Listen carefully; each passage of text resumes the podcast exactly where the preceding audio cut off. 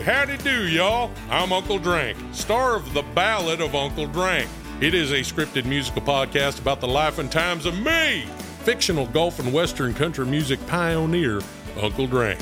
The series also stars Luke Wilson, Brian Kelly, Chelsea Lynn, Kinky Friedman, and Billy Zane as a talking blender named Blendy.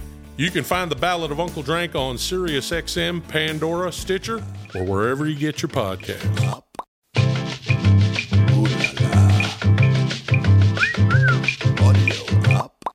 Hi there, my name is John Paul Crimi. I am a breathwork teacher. I train people on how to teach breathwork as well. I'm really excited to be doing this new podcast with my good friend Feldy called Hangups, where we're going to help you change your life. We're going to show you how to transform your life with different tools. That's right. I'm John Feldmann. I'm in a band called Goldfinger. John Paul taught me breathwork. It changed my life. I have struggled with anxiety and depression throughout my life, and I've gotten through it. This is a solution based show. We're talking about solutions to problems today.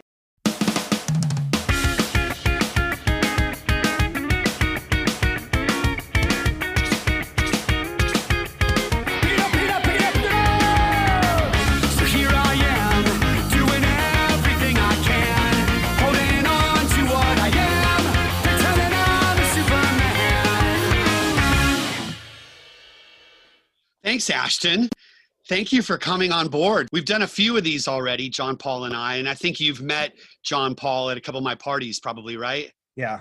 I'm doing the Laird Hamilton bu- uh, bulletproof lately with the MCT and the ghee butter. It like it like supposedly dissolves the caffeine throughout your bloodstream slower, so you have a longer caffeine high. I guess.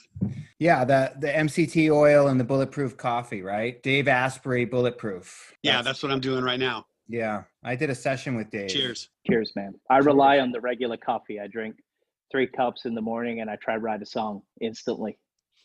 Yeah, I do the same thing. I just wrote this this kind of like it has like a like a blackbird kind of bridge. I just had my first half a cup of coffee. I wanted to save my little buzz for our conversation. So I this is my first cup of coffee and then I just picked up my acoustic guitar and wrote this like kind of like major minor Beatlesy bridge to it, you know? It's like when you're in a songwriting session and someone says, "Let's listen to some music and write a song like this." if I'm not in that headspace, it's just hard for me creatively to say, all right, I feel like writing like a somber blackbird style song like I'm doing today, and someone comes in the studio and wants to write like a full up tempo Slayer jam. I'm like, fuck, how do I get with that when I'm not in that state of mind? I guess you do what you do. Do you prefer when people bring in full ideas or I mean, for me as a writer, I just like to start blank slate. Like, I mean, and, and every session is different. Like, kind of like what you and I did with the Faim on that Summer is a Curse song. Like, you, I mean, I came in blank slate and you came in with the fucking full song. And I'm like, holy shit, this is, this is a fucking epic song. And it's like, you know, I offer a little bit of help of maybe arrangement, but you had like a great idea. And then there's songs like Outer Space where I had sort of an, a fleshed out chorus and then we collectively put it together later. But I mean, it's always different, isn't it? Every song is different. every single time? That's the best part. Ashton, you were saying you got to crank it out first thing in the morning, right? Do you feel like that's like your most creative time? Because I feel like if I, if I do writing, I have to get it out first thing when I get up, like after I have my coffee. Otherwise, like after two hours, I'm toast. Yeah, I have an afternoon slump. So I've been learning how to produce. So I rely on the first three hours, four hours of the day to write lyrics and melody and Yeah. structures. And then I voice memo it. And then when I'm no longer caffeinated all afternoon, from about 12 to about 6, I'll try produce a demo because it's more technical. I'm just clicking around like tracking things and whatever. So, and then I get re-inspired at nighttime. I have a secret weapon that I use in the afternoon, and it's a float tank. Have you ever heard of these things? The sensory deprivation tank? Yeah, all I have is an industrial freezer that I share with uh with Matt Pauling, who I live with. Oh, okay. I go in this float tank at like three or four in the afternoon when I want to nap, and it just drops you down like into theta brainwaves. And you can go in there and come up with all these crazy ideas. It's amazing. So it's 10 inches of water and 800 pounds of Epsom salt. and it's pitch Oh, black. okay. So it's crazy. So they say that 95% of your brain's input is taken up from your senses gravity, hearing, seeing, and this turns off all your senses. So your brain has all this extra power. So That's it- amazing. yeah, it's a pretty cool thing. I'm super stoked I have it in the quarantine because otherwise I would literally be like Jack Nicholson in The Shining right now, just losing my mind. Yeah. That's amazing, man. What are what are the brainwaves called that you mentioned just then? Theta brainwaves. So, like right before you fall asleep at night, you go into theta brainwaves. So you're not quite asleep and you're not quite awake. hmm It's like a dream state, like a, you're half awake, half asleep, and it drops you right down into that. And so, people who've been meditating for 20 years. You'll get to that place the first time in the tank. That's incredible. I know with other creatives and songwriters, et cetera, they say they write best when they're just super tired. So I guess that's almost Yep. that middle space, that dream space. Yeah, that's exactly it. Like right before you fall asleep, or like right when you're waking up, you're kind of half awake, half asleep. It's that. It's a different type of brainwave. Yeah, mm.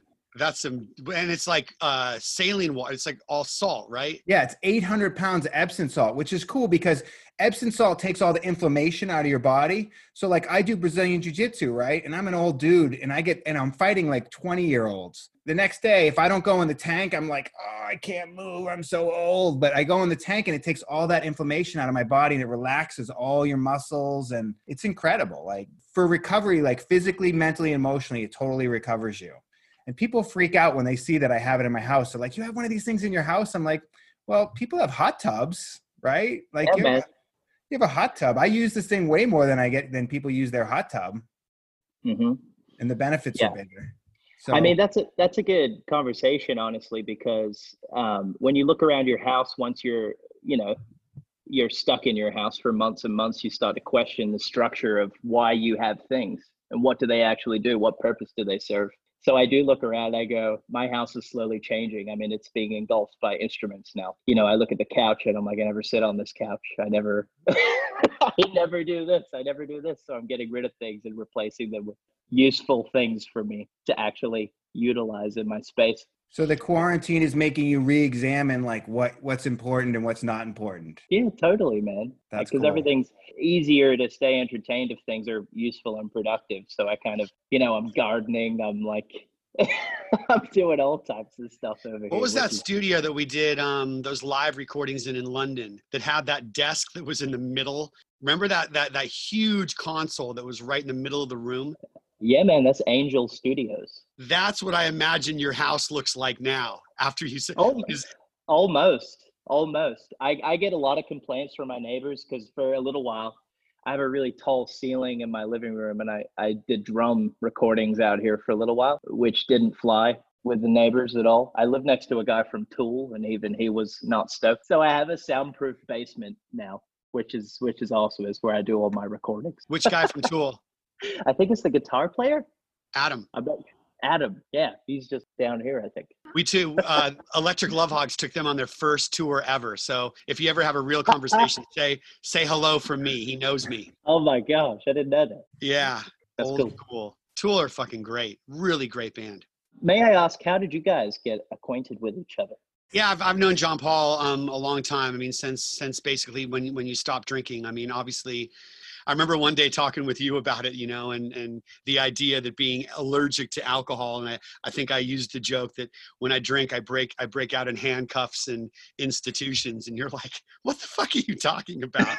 you know, just like some stupid uh, some stupid joke. And John Paul came on tour with Goldfinger. I mean, he, he probably went back and forth for what two, three years, maybe on the road with us. Yeah, I hooked him up with Good Charlotte. He went on tour with Good Charlotte as well as like like a trainer and spiritual guide or whatever you call it. So- tour sober man. coach, sober companion. So there's this weird world where they sober companions, sober coaches started out for rock stars, like when they'd come out of rehab and they had to go out Yep. on the road and stay sober.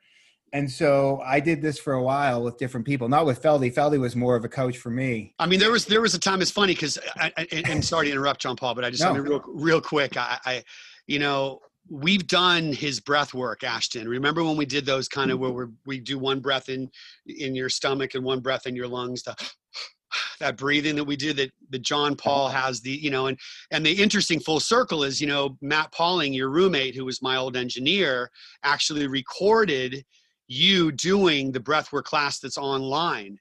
That's that's who Ashton oh. lives with. Oh. Is remember you know you remember Matt? I'm mm-hmm. sure you remember Matt. Yeah, So- he was tweaked out in the studio like this because he was going so hard. But I didn't want to leave the microphone because we were recording it. So I was like, "Oh man, he's really tweaked out right now." And he was like, ah. with doing doing the breath doing work. the And so- breathing. yeah. Well, I mean, I think spirituality isn't like I'm not enlightened in any way, shape, or form. I'm just I teach something that helps people a lot. You know, I still get angry. I'm still a jerk. I'm still these things. I'm a lot less of those things now. And, and because I've have some practices like the breath work and meditation and the float tank, and I do a lot of things to be calm and kind and gentle, right? And and I'm not always that. Like even the Brazilian jiu-jitsu is a source for me to get out that other side because I think people don't want to don't want to own that dark side of them. Like I think we all have a dark side and a light side. And so Mhm. what do you do with that dark side? Like how do you channel that dark side? And I channel it through jiu-jitsu and maybe you channel it through music or whatever, but I think I think denying it is a mistake. I think owning it and like harnessing it is key, right? Yeah, I think especially when people are proclaiming they're woke or spiritually um, intact, I think it could go two ways. I I often used to think in a similar way what uh, how you articulated it's you know the fact that they're probably not, but it's not up to us to judge, I guess. But it does show that they're excited about it in some way, and they are curious and they are thinking about changing their life and their perspectives and i think that's cool i think you got to get excited i mean it's probably the opening incubation stage of developing a new mindset and consciousness for yourself and that's why you talk about it a lot i only stopped drinking maybe 10 months ago for the first two months is all i could tell people "Oh, i'm not drinking anymore i'm so fucking excited because i'd never not been hungover in about 10 years what happened? Like what was happening towards the end that kind of what was the impetus of you stopping? Well, I'm narcissistic in many ways. So I couldn't sing. I started to get fat. I couldn't drum. And I was sick of myself. I was sick of being in pain.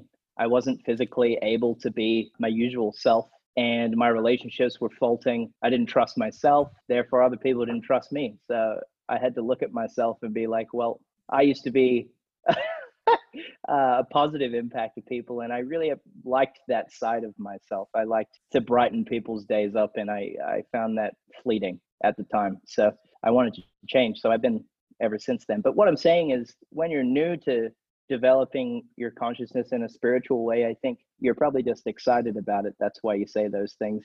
Um, Totally. And hopefully, those people don't slip. That's the that's the thing. We can't shoot them in the foot because Well, I, that's the part that scares me. Like people will put, I don't want anyone to put me on a pedestal. Like I have a lot of students, right? And then it's like, yeah, you put me on a pedestal, and then like I can still be a jerk. Like I don't want to, you know. And then yeah, I thought you were the spiritual teacher. I'm like, nah, don't give me that label, you know.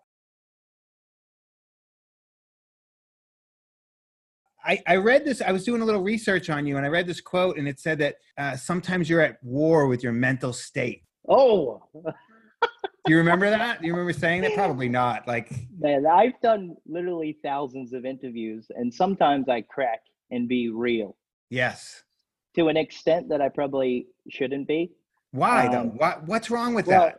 well, it allows people to place judgment on your current state of changing, and then they ask questions about it. But that's an old version of me where that came from. Or you said this, and that was five years ago when I was a shadow of myself. You know, I don't even know that person anymore. I built up a resilience and a toughness and a, and a bravery to articulate how I'm actually feeling. And because I think that really helps people. Once I am no longer in this space, the, the run doesn't last forever and the success doesn't last forever, and nor does the audience often. If I can look back and go, well, I was truthful with what I said and the pain and struggle I went through, and I was transparent with the people that enjoyed my music, I will feel more accomplished than I would if I was fake and pretended that everything was good all the time. Yeah. Um, That's really like evolved for someone your age. I mean, like impressively evolved. Like Feldy has Feldy like is one of the best storytellers I've ever seen in my life. And what's great about it is he comes in, he's so honest in his story, so real and so raw, right? And I and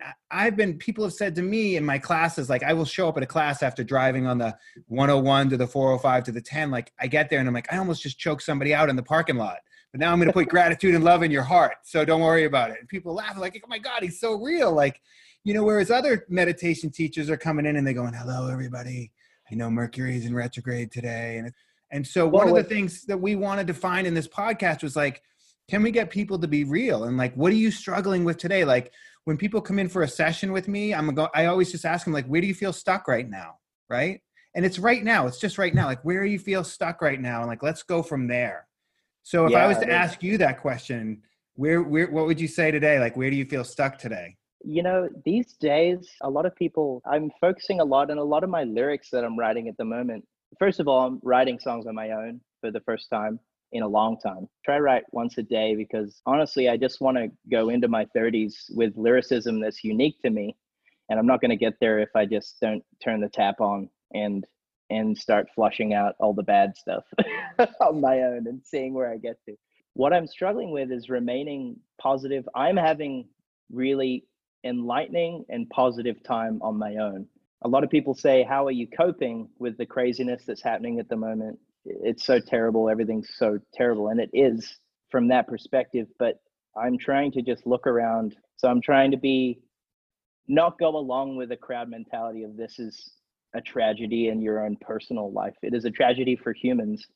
Individually, people can still have mission statements that are positive for themselves, if I'm making any sense. You are. I mean, you made a conscious choice yeah, to get of course, something man. And you're big the out of it. dude. I, I was just thinking about like what you've been through in in your life and how you started when we met and what your journey has been. And I consider you like there's maybe five. I could count five people on this hand who I love as much as you and. John Paul's not one of them, and uh, and uh, I just uh, I love you so much, man. And for me, it's it's been I have been pushing myself harder since this quarantine has gone on than I've pushed myself in a long time. Trying as a just as a writer and as a producer to step up whatever people are kind of giving me to help them with, whether I'm doing a Zoom call with a, a band or I'm writing a song on my own. I'm just trying to push myself. And for me, it's like what what does my daily routine look like? No matter how I feel when I wake up, whether I'm suicidal or homicidal or I'm filled with anxiety or, or, or I'm depressed or I wake up and I'm all right. I do the same thing no matter. And that has been key since this quarantine has started for me. You know, I get up, I pray. I don't know what I pray to. I believe that there's there's some sort of power that's governing the universe that keeps us all floating around this rock at exactly the, the right miles per hour to keep us with gravity. I believe there's something out there. And I, I pray on my knees. I get in my my 55 degree pool every day, no matter what. I meditate every day, no matter what. I work out every day, no matter what. And then at least there's some kind of consistency for my, my mental state, whatever's going on up here, like that there's some sort of barometer that I can say, okay, well, instead of being at a 10 depression level or 10 excited level, I can sort of be like around six or seven, no matter what, and never be too extreme. And for me, that's just been really key having some kind of daily routine. And I think John Paul talks a lot about gratitude. It's not just about making a list for me anymore. And I'm really, really grateful. I mean, I was just thinking this morning when we were going to talk today, I'm thinking about, you know, our trip up to San Simeon, which is my favorite place in the world that you and I did, and just being in the car, listening to music and just hanging out, just you, me, and Luke. And that trip was so magic for me. And, and you coming to Hawaii when my family was there. I mean, you are literally, you're, you're like a family member to me. You're like, this Yeah, you know this this guy that i love so so much and and i was just thinking like how grateful i am and i can feel it. When i feel it in my heart it means something. When i do my gratitude lists i not i not only try and think about 10 things i'm grateful for i try and actually feel it like in my heart like why am i grateful for my dog? She makes me go for a run. She licks the top of my head whenever i put my minoxidil in to try and grow hair out of the fucking back of my head. Like she's just like a this crazy little animal and i try and think and really feel it with my kids. I don't know man. I, I just i love you so much and i'm so grateful that we're just having a conversation you know?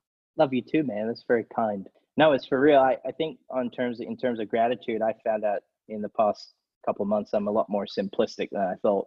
I don't need that much at all. I think a lot of people will discover that too whilst Yeah. they're just at home. I, you know, your life could be so abundant in My- such a simple way. I think that uh, you know gratitude is a feeling, right? So f- for me, gratitude when I'm grateful, it's like thank you, thank you for my lungs, right? Thank you for my thank you for my imagination, thank you for my heart. And I actually made a gratitude thing. I have it on YouTube. It's like a grat- guided gratitude because I was saying it right in the shower every day. I go, "Thank you for my feet. Thank you for my hands," and I'd start to bring in the emotion and like start to feel it. Like, "Thank you for Mhm. my heart.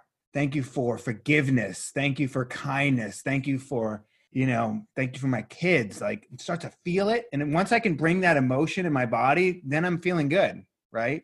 Yeah, it's interesting. I, I, uh, you could have been the person that taught me to speak to my own body. I don't know if you were, but you may have been because I would love to take credit for that. Whether I probably was or wasn't, I'll, I'll take credit for that. You know, they have studies that show people who have multiple personalities that when they turn into the other personality, their eye color can actually change. So that's how powerful your belief system is. Your belief system, what you believe, can affect your physical body. hmm So So what I was what oh, I was sorry. saying is with, with people that are starting to have symptoms of corona or or anything like that, I I had symptoms for about three weeks, and I think I haven't been tested for antibodies because I don't want to crowd the system at all. I'm I'm okay. I'm good. Speaking to the lungs, speaking to the the immune system and and and trying to remain positive internally so I don't just sit on the couch and get sick. Yeah, the belief system is very important for people to develop within themselves and trust themselves and trust how incredible they actually are. Yeah. Yeah, you have to see it before it can happen. You have to see it mm-hmm. in your in your mind's eye and start to believe it's going to happen. And I- I'm a strong believer in that. And it used to I used to think all that stuff was gobbledygook, but it's my everything. My whole belief system has changed. Like the, you know, through the breath work and through other things that I found, it's like it's changed who I am. It's changed what I believe today.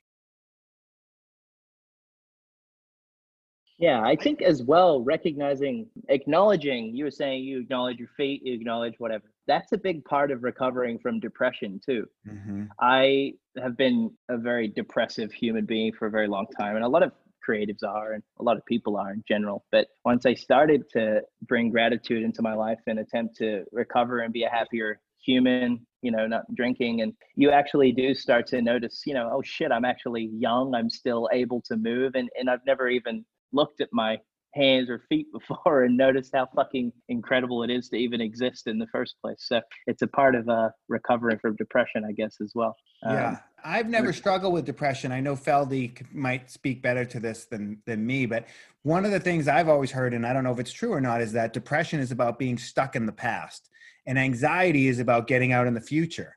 And if you can hmm. get yourself right into this present moment, right here where your feet are, then you then you're fine, right? Like right here, we're just talking, we're having a thing, Zoom, the computer, mm-hmm. I'm breathing, my feet are here, like everything is fine in this moment. But if I start to get into my time machine and be like, well, my whole year is canceled out and all the events I was gonna, you know, I was like, I could mm-hmm. start to get all worked up and anxious. For Or me, it's like it's almost like this entity enters my body and it's like Oh. it takes over this like it's this thing that just happens and it doesn't feel like there's any rhyme or reason to it. I mean, in, in my experience with depression, it's just like this thing enters me and it's like this weight is just pushing down on my soul. And so for me, like I have to be consistent because I just I know I'm not going to be laying on my deathbed, hopefully many years from now, wishing God, I wish I would have worked more. I wish I would have worried more. You know, I know it's going to be, I wish I would have spent more time with my kids.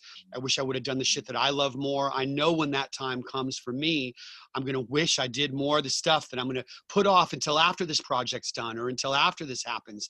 And I'm Mhm. sure some of it has to do with worrying about the future. But for me, it's like this entity that comes. And so I just don't fucking have time. I have to take the action. I can't think my way out of the depression. At least that's my experience. I guess the action has to be preceded by a thought, and I have to think.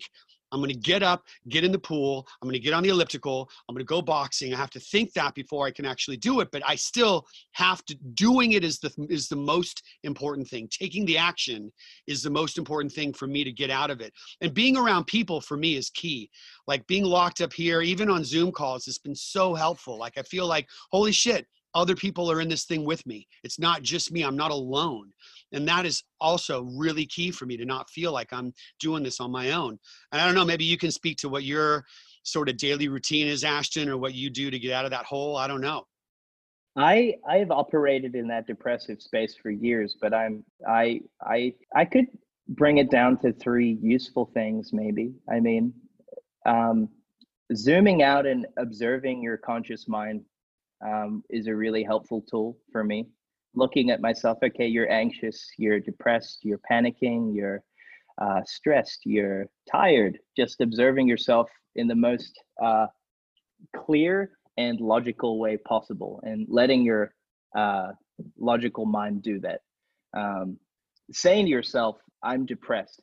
All the other complicated feelings and and dialogue in your mind, um, you can put them aside and just look at it and go, "I'm depressed. What will make me feel better?"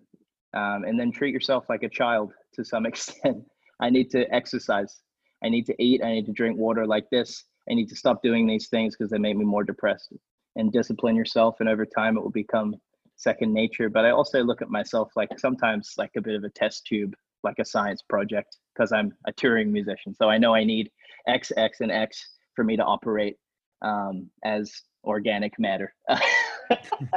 um, which could be a little disassociative, but it's it's um, important that you view yourself as something a, a machine. Sometimes you need to keep moving in a healthy way.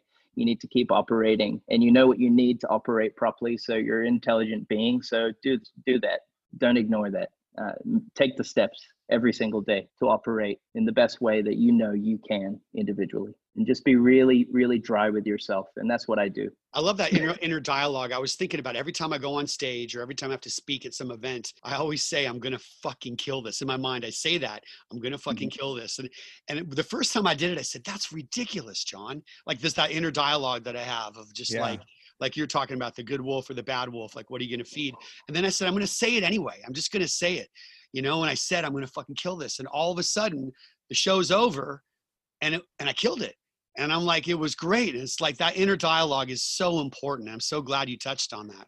That's one of the most brilliant things about consciousness. You can imagine what you want yourself to be or become Yeah, I, I think self talk is everything. Like the most successful people on the planet, Will Smith is a big proponent of this too. Like the most successful people on the planet are, are have really good self talk. It goes back to what we were talking about, which was your is your belief system. And one of the things you touched on, Ashton, I think was important is I read something. It's really important not to label it like I am depressed or I am angry. Instead, saying something like I feel depressed right now or I feel a little Mhm. angry because it's a feeling. A feeling will pass, right? But like Word.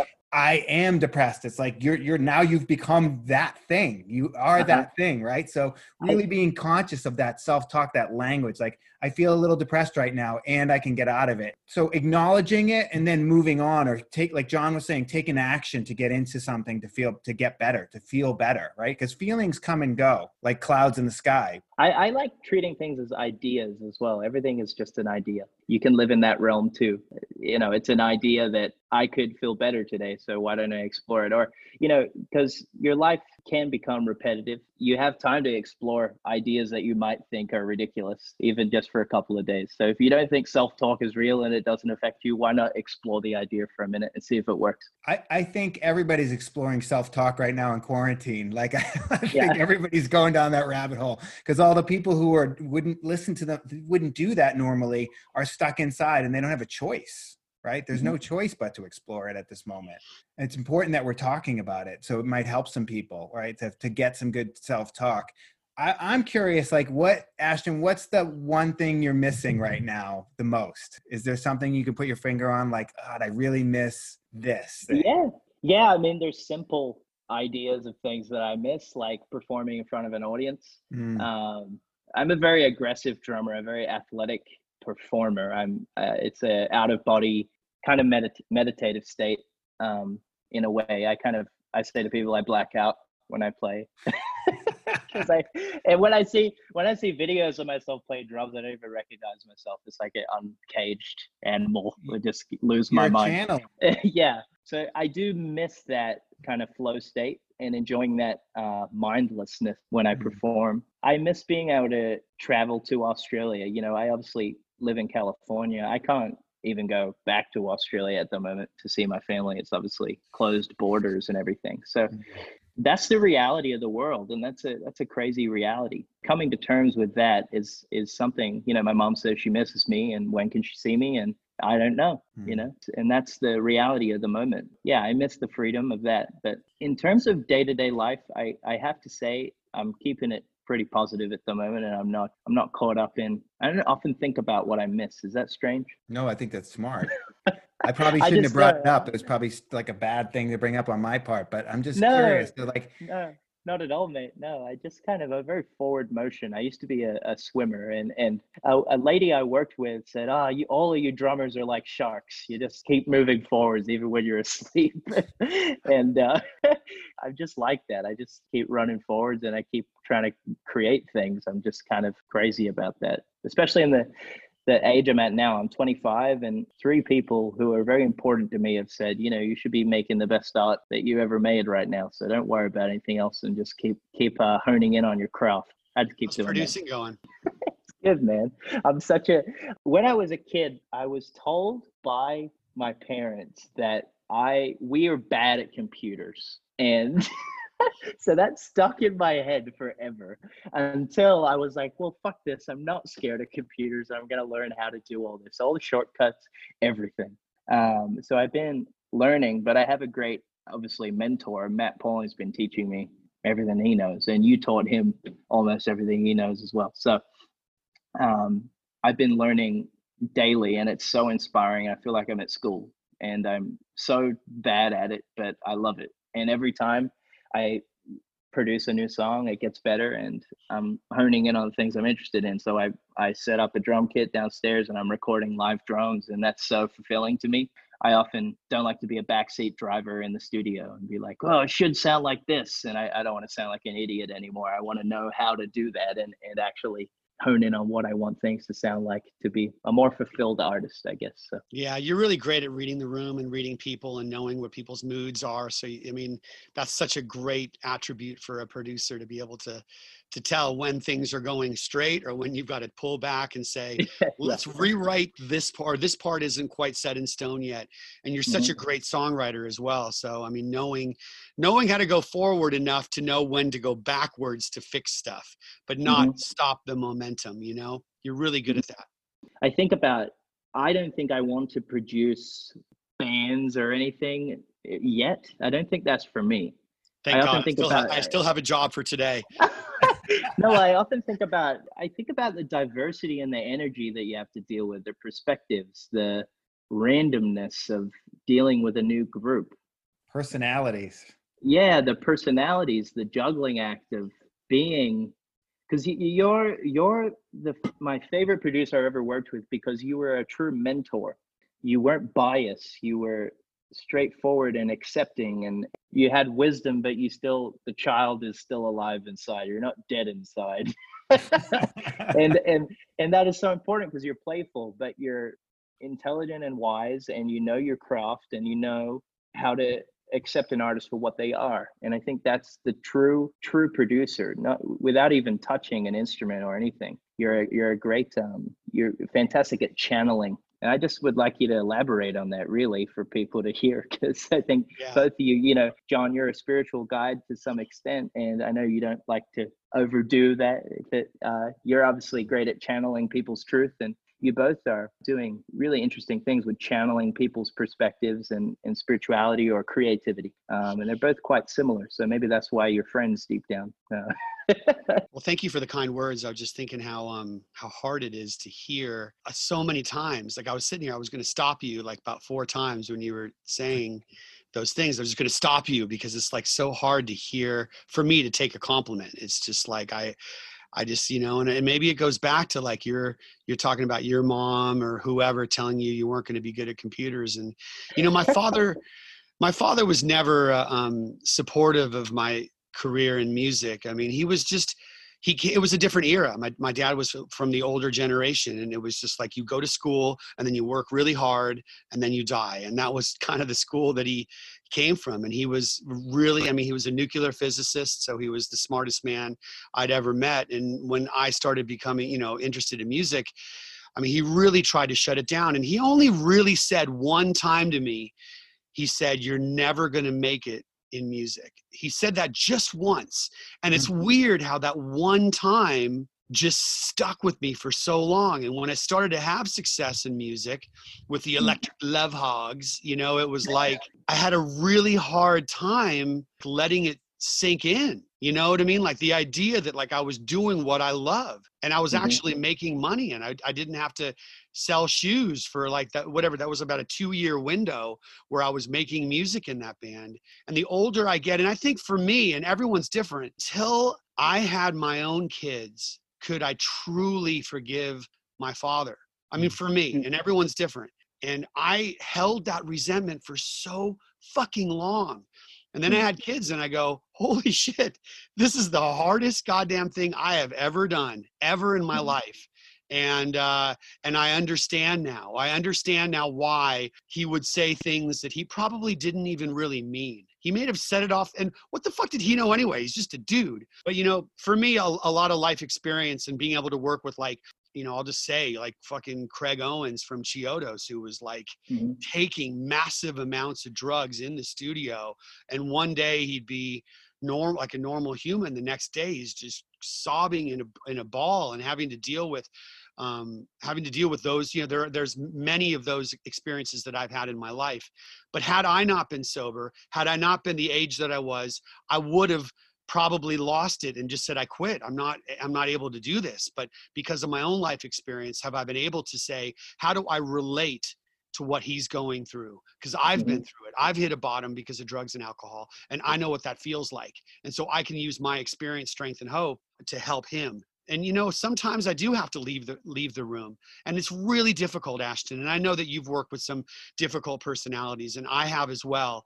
And um, how do we respond rather than react? And for me, it's all the shit I already talked about: meditation, prayer, you know, being able to take a deep breath instead of just saying the first thing. And I have said the first thing that's come to my head, and I've blown relationships because of it. And only Mhm. through enough of those experiences do I know, look, I don't want to do that anymore in my life. I just, I want to have relationships that, that mean something that, and that can, that can last, you know, because it's more important for me to have friends than it is to have business relationships, you know, and that stuff takes practice, time, and age, I think.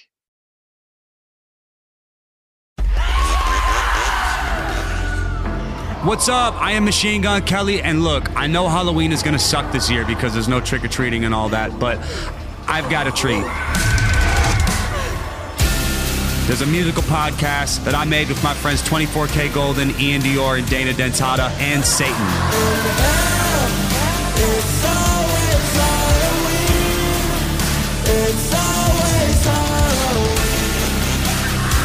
Well, Satan's not my friend, but Tommy Lee is, and Tommy Lee is playing Satan. But don't just take it from me. Tell him, Satan. Thanks, dude. It feels great to be playing Satan on this podcast. This Halloween, listen to Halloween in Hell on Apple Podcasts, the iHeartRadio app, or whatever you get your podcasts on. Soundtracks available on Spotify or wherever you stream your music. But I mean, like, everybody's got a podcast these days. But what would I know? I'm Satan, for God's sakes. Don't even get me started. I was just thinking when you talked about your father saying that to you, it's like that's probably the reason why you are as successful as you are because he said that to you. I mean, that's literally the gift that you got from that. Him saying you're never going to make it and you going, I'm going to fucking prove you wrong. And I've I've worked I've been lucky enough to work with some of the most successful people on the planet and so many of them have been successful because a I'm going to prove this person wrong and this person wrong, but also that feeling of I'm not enough in some way. Mm-hmm. Like I've noticed that that's the thread that we all suffer from this lie inside of us like I'm not enough, I'm not talented enough, I'm not smart enough, I'm not rich enough, I'm not funny enough, I'm not hairy enough. Like I am not enough. And that I'm not enoughness is what drives people like you guys to be successful. It's like if I can get this Grammy, I'll be enough. And then you get the fucking Grammy and then you're like, "Oh, that didn't fix this big hole inside I of me. still want the fucking Grammy. of course. Still want the Grammy. once you get that Grammy, the next day is like the worst day because I've worked with four Grammy winners, four Oscar winners, and I'll tell you, it's like, and a couple Olympians. And as soon as they get that statue, it's like, oh, this didn't fill the hole like that I worked for for 20 years. And it, it's like you think it's going to, but it doesn't. And that's when you're really screwed. Is like, oh, I got it, and now, uh, like what now? Like what's next? And so you have what the beauty of that is is it forces you to, to dive deeper either deeper into some more meaning in your life or deeper into the bottle one or the other. It's usually what happens. They go in those two directions. That's what I've seen. You know, I mean, Feldy, the beautiful thing about you is you've helped so many people, not just in work, but in life, like people who have nothing, you know, not people you're working with, but just people who are just, you know, trying to get sober and need help. And I've watched you just help anyone that asks for help. And for you to not be able to sit there and take in Ashton telling you what an amazing mentor, it's like that's where the growth is for you now. It's like, can I just take this in? I mean, I had a hard time when I was doing the classes and people were like, you changed my life. And I was like, nah, I didn't do it. The breath work did it. You know, like it wasn't me, like taking it in, like just hearing that and being okay with like, oh, wow, like maybe I did help some people. Maybe I did help someone change their life. Like it takes a while to find that inside of mm-hmm. yourself. I don't know. Maybe I went too far. No, not at all. it's hard. It's hard to accept uh accept perspectives that you haven't heard before about yourself. When you never tell yourself that, it's almost like alien words. Yeah. Yeah. I mean, Ashton and I have talked a lot about, you know, through the throughout the years, just about our experiences growing up. And I've, you know, I've heard stories that you've shared with me, Ashton, one on one, that are just, um, you know, heartbreaking. And I have, I have a, a, a large collection of my own, and uh, and I think that there is something to the idea that you and I have come as far as we have based on the adversity that we've faced in our life, you know, and I've, I've been to Australia a, a bunch and I, I, I know, I know your people, I know your mom and I know um, your, your siblings. And it's like, you've got an am- amazing family and yet a, a challenging family, just like I do. It's like, I guess everybody has that, you know, the kind of give and take. What you've been through is definitely more to get to from where you started to where you are is is a huge accomplishment man Oh mate, I, I don't know what's going on half the time. I see a lot of I see a lot of resistance, but I also see a lot of great people in my life now. So I'm I'm actually the most content I've ever been because a lot of people are teaching me rather than degressing me or uh, very supportive. And I, I'm happy to have friends like you, and I'm happy to be moving forwards like that shark I was talking about before. um, and I, yeah, no, that's one of the best things about living in LA. A lot of people say that it gets to them, and see a lot of dreamers and productive people, and people with great individual wisdom and stories to share. If you uh, manage to get the best of them, so I'm really grateful to to be over here from Australia and uh, even speak with you guys. I mean, this is the coolest thing I've done in weeks. So thank you for having me. Thanks for coming on, man. We loved having you. It's been, it's been amazing. You and you went there. Like you, uh, I, I'm impressed.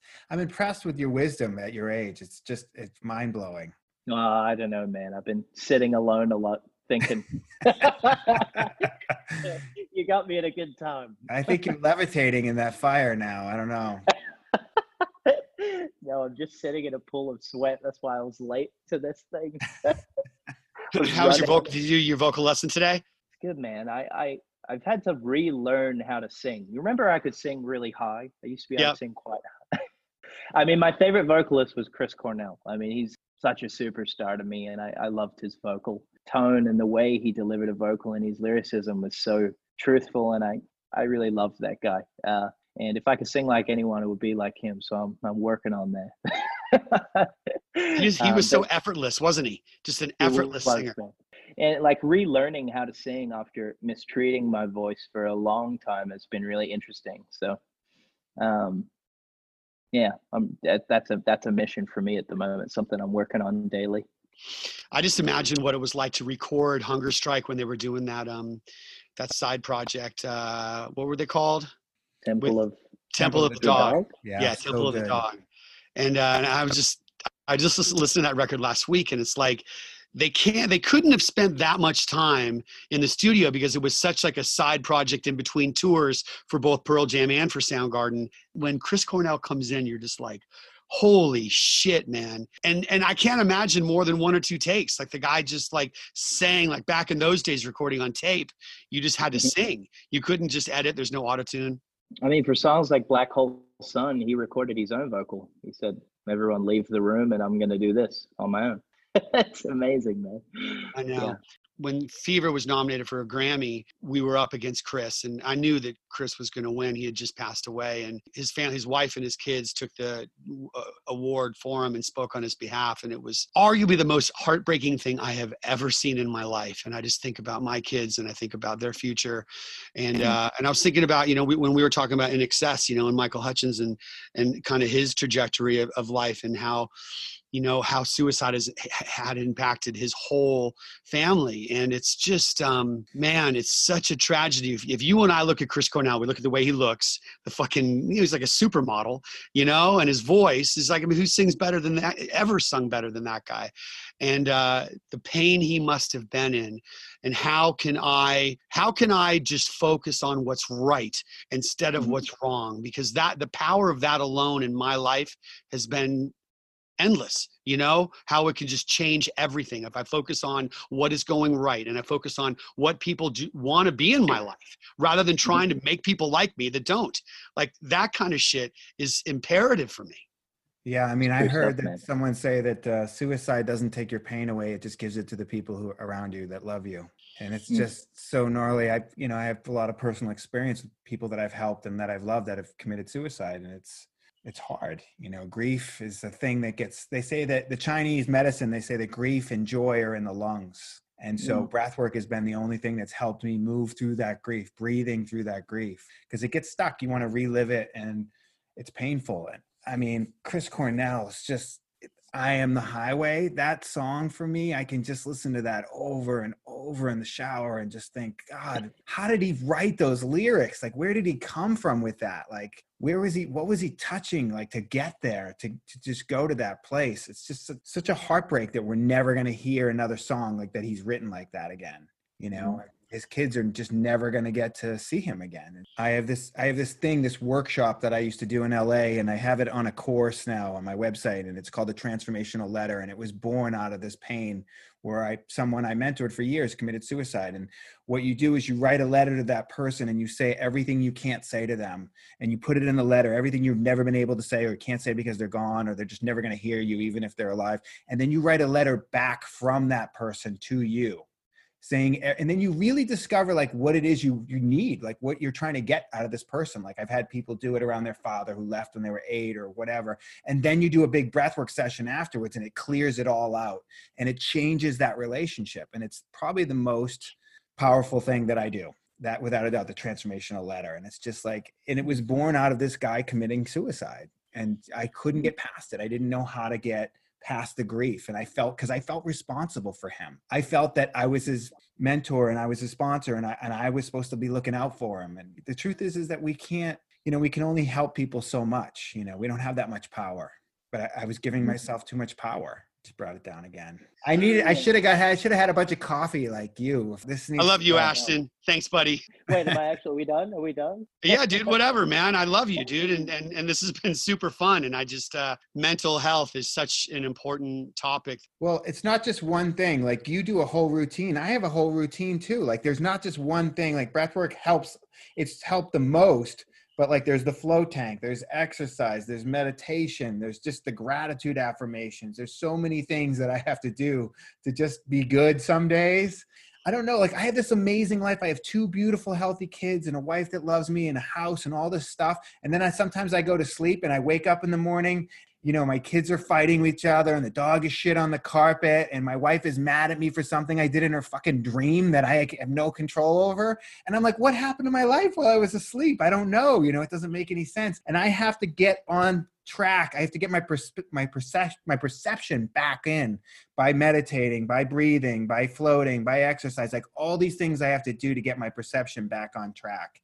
And I'm impressed that you've turned this whole quarantine thing ashton into this like really positive experience for yourself where you're you're learning shit you're you're, you're learning new skills you're focusing on you've set goals for yourself which is huge and you're, you're like you're being productive. And you know tony robbins is a great thing. It's like you don't have to do a lot. You just need to do a little something. Like you need to grow a little bit every day. You definitely did. Well, I feel great after Good. being on here. So thank you for having me.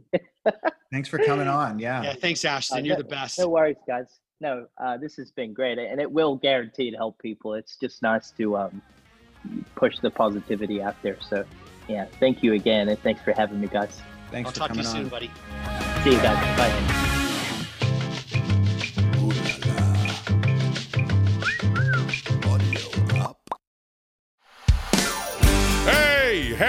Y'all. I'm Uncle Drank, star of The Ballad of Uncle Drank. It is a scripted musical podcast about the life and times of me, fictional golf and western country music pioneer, Uncle Drank. The series also stars Luke Wilson, Brian Kelley, Chelsea Lynn, Kinky Friedman, and Billy Zane as a talking blender named Blendy. You can find The Ballad of Uncle Drank on SiriusXM, Pandora, Stitcher, or wherever you get your podcasts.